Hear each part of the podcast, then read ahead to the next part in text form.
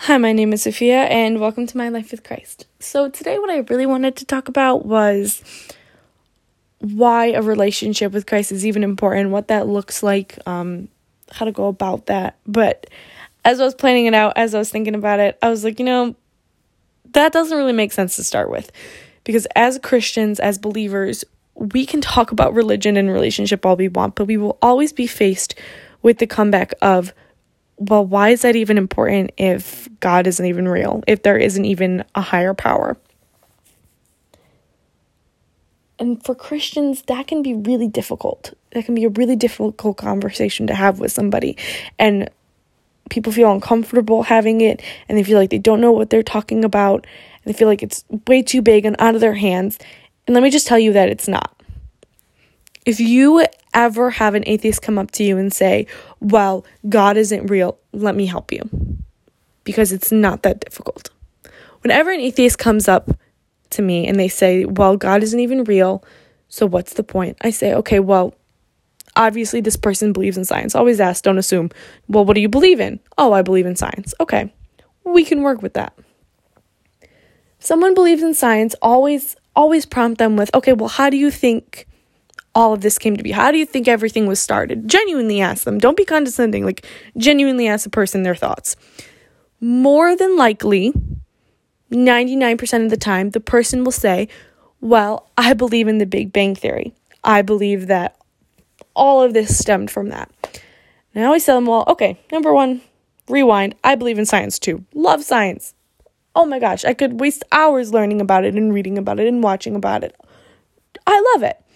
And they're always really confused. How can you love science and believe in science if you believe in God? Well, number one, science to me and to the Catholic Church does not disprove God. Science is not anti God in on the eyes of the church. Instead, it proves God. It proves, it shows the way in which He works in the past and, and even in the present. And also, number two, I believe in the Big Bang Theory. And they're always confused. No, no, no, I believe in it. I don't believe in it the way that you do, but I believe in it. The way that I look at the Big Bang Theory is that yes, the universe was created at a singular point and it expanded, and now we have all of this. Okay, I agree with that. But to you, to an atheist, it came from nothing. It just happened. There was a void, there was nothingness, and all of a sudden there was something. Nothing and then something. To me, there was something and then something. And to me, that something was God. Forget about the Christian Judeo God for a second, just God in general, a higher power. And they will say, no, that's not possible. How could that not be possible? Because you believe in science. You said it yourself that you believe in science. So go back at them, get back at them with science. The law of conservation disproves you. Science disproves what they are saying that this singular point came from nothing. What is the law of conservation? In simple terms, it states that nothing can come from nothing. You cannot have nothingness all of a sudden create something. And that law of science. So, what you're saying is not possible if you truly believe in science. There had to be something before, whether that be the Christian God or whatever, some type of higher power. There had to be something before, no matter what that is. There had to be. Otherwise, you're saying that what you believe in isn't true, that science is wrong. And usually, the majority of the time, they're not going to say that. They're not going to say that what they believe in, that science is incorrect. So you might have them for a second. Then they'll probably say, well, okay, maybe that's true, but it's not the Christian Judeo God. It's not what you believe in. No way. I can't get behind that. Now, some people, when they are faced with that, they're like, well, now how do I how do I go about this? Friends, you can keep going with the science. Keep going. How? You say, all right, well, I get that get what why you could think that, but let's let's stay with this old tr- science trend. The law of entropy, the second law of thermodynamics states that nothing can be perfect. Things only become more disorganized in this universe. Either they stay the same or they become more disorganized, more chaotic. Nothing will ever reach perfection. All right, science. So then, how do we exist? If you believe in evolution, how could even evolution exist if evolution is saying that a species and a specimen has become more perfect and reached ideal? How could this world with perfect living conditions exist if the second law of thermodynamics exists? If science is saying that that can't exist? And now we get into the conversation of why the Christian Judeo God. Because what is the Christian Judeo God? What do we believe he is? We believe that God purposefully purposely, so intentionally created the world and human beings. He created human beings because he longed to share eternity with us. He created us in the likeness and image of himself. That is what we believe the Christian Judeo God is. And even for a step further, we believe that our God didn't just create us, didn't just put our image in us. He longs for a relationship with us. Unlike any other God in any other worldly religion that we find here, instead of just worshiping our God, instead of just bowing our heads in front of Him and saying, You are supreme, which we do, we also have a relationship that is so unique to any other religion here on earth. And that's what sets us apart from the rest. Now, a lot of times they're like, well, if God so longs for us to be in a relationship with Him, why isn't everyone Christian? Well, now, that is a hard one. And in simple terms, it's just that God works in different ways for everyone. God longs for every single individual, every single human being to know Him to the best that they can, to the best of their abilities that it is humanly possible for them. And for some, the they're able to know Him in the realm of Christianity, which is so great. But for others, whether that be due to what time they were born or location or the gospel's never been reached, they have some idea of Him some idea, and God works with them so that they are able to come to know Him at their His to the fullest of their abilities. Now, people will still say, well, that's not possible because I don't even believe in a God like that. I don't believe in that. Well, it's like, but you do. Why? Because I promise you, no matter who you talk to, people are always longing for something. What does that mean? What does that look like? Well, everyone's constantly looking for their purpose in life. What is my purpose in life? What am I called to do? Why am I here? Why am I here? Is a question in everyone's hearts, no matter who you look at. And people constantly, constantly, constantly try to answer that question for themselves. Constantly. They fill their lives with material items, with with a job that's super overwhelming, with alcohol, with drugs, you name it, whether it be good or bad, they fill their lives with it because they feel like it's going to satisfy their need for their purpose in life. But for a Christian, like I said, why are we here? What is our purpose in life? And to us, our purpose in life is to love. Our purpose in life is that, oh, God created us to be these loving beings, and that's why we're here, and that is our purpose.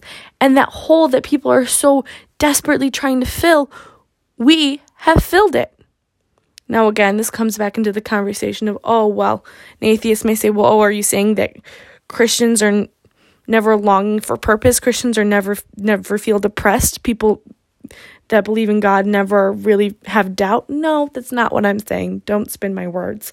What I'm saying is because we believe in God, because we believe in the Christian Judeo God, and we know we have a purpose, we know we were created intentionally. we know that even when we doubt, even when we feel like there is no purpose, we have something to fall back on. When people of the world fill their lives as their purpose is their job or their purpose is people, those things are finite. Those things disappear. Those things are able to hurt them. And when those things go away, they have nothing to fall back on. But for us, we have a constant. We have something that never goes away. That even in our doubt, even in our depression, we have something to turn to. So, science proves God, in at least my eyes, in at least the church's eyes. So, how does this relate to why is a relationship with him important? So we look at all these things. We look at how we believe in the Christian Judeo God. We say, okay, we were created for a purpose. God created created us lovingly. He seeks us out. He gives us graces. He gives us blessings. All right. So now let's define a relationship. What is a relationship? A relationship is not something that only I am participating in. A relationship is something that two people are participating in. It is mutual. So that means that I don't just have a relationship with God because I am giving Him things, because I am worshiping Him, because I am giving thanks, because I am being grateful. No, no, no. I am in a relationship with God because He has done so much for me.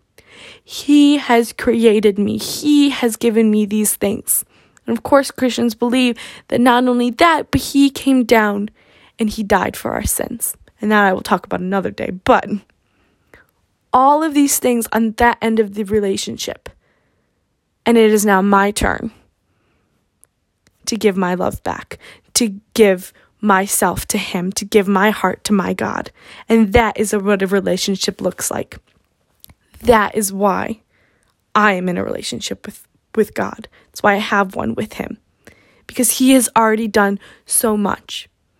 You know, what is the foundation for any relationship here on earth? It is gratefulness. It is gratitude. It is being grateful for what the other person has done. You know, if I, if my mother does something for me, if she washes my clothes or she makes me dinner, I'm going to say thank you. I'm going to do something back for her. I'm going to show my appreciation. And the same thing is true for God. God has done all these things. God has given me all these graces and blessings. So my human nature is simply just telling me, well, I have to do something for Him. I have to give my love to Him. God wants me to serve other people. God wants me to love other people. Well, that's at least the least thing I can do for Him because He has done so many things for me. And that is what a relationship with God looks like. And why is it important? Because of what I just said. It's because you are as human beings, we are constantly looking to fill that void. We are constantly looking to find that purpose. And honestly, to me, that hole, that void is not filled until that relationship with God is achieved. Now, I'm not trying to be ignorant. I'm not trying to say that other people live awful lives because Christ isn't in their life. No, that's not what I'm saying. And I'd love to have I'd love having conversations with people of other religions or even atheists. But in my heart, I know that to be true. I know it to be the truth that God seeks us and He longs for us to be in a relationship with Him. And that, at least for me, that hole in my heart had, was not filled until that relationship started. And I'm really, really looking forward to going into more detail about what even is part of the relationship. You know, how does sin affect it? All those things that, you know, I don't have time for today because I don't want this to be too long. But really think about that. That if a God exists and that there could be a God that longs for you, that created you out of love, that created you to share his eternity with, wouldn't you want that? Wouldn't you want to be in a relationship with that God? Not just worship Him, which we do, but have a relationship with Him. I really, really hope that you guys tune in for the next one, hopefully next week. And we're going to be talking about, you know, how sin impacts it and how we improve our relationship with Him. But really think about it and talk to your atheist friends. Just maybe just start to get them thinking about it. That all of this, all of this universe was not a mistake. That humanity was not an accident. That it was purposeful. That we were created for love. That we were created in the image of a perfect God. Something to think about. Have a blessed day. Thank you.